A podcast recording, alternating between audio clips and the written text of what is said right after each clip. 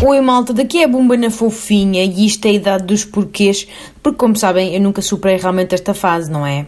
Bom, porquê é que todos nós temos pelo menos uma pessoa nas nossas vidas que adora cantar as letras alternativas de músicas? Hum? Aquele grande nastarola, sabem?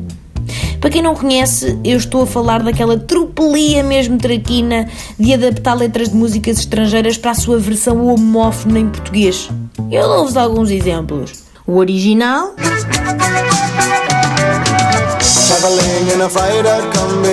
E agora com a adaptação malandreca. Cavalinho na feira a comer. O original. E a versão traduzida. A avó da Paula! O original.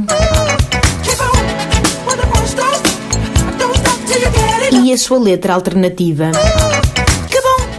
Que me foste ao traseiro! Sendo que aqui o traseiro deve ser substituído pelo seu sinónimo de duas letras, não é?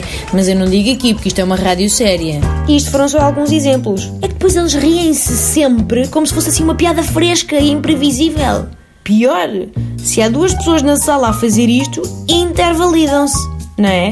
Riem-se ali a bandeiras despregadas, cheios de complicidade, como se fossem eles contra o mundo. Os outros não percebem a piada, isto é só deles, é uma coisa especial. E eu pergunto: porquê é que a seleção natural ainda não se encarregou de exterminar esta espécie? Não é? Ninguém aguenta isto. Nem a avó da Paula aguenta isto e ela é a principal beneficiada desta mediatização.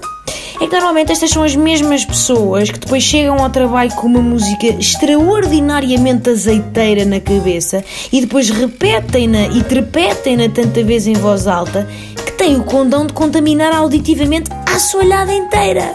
E uma empresa a trautear coletivamente em loop o piripipipipiripiradinha é coisa para abalar um trimestre inteiro de faturação. Eu não sei quanto a vocês, mas ano novo, vida nova e eu não preciso deste tipo de negatividade na minha vida, ok? Sem outro assunto de momento, despeço-me cordialmente.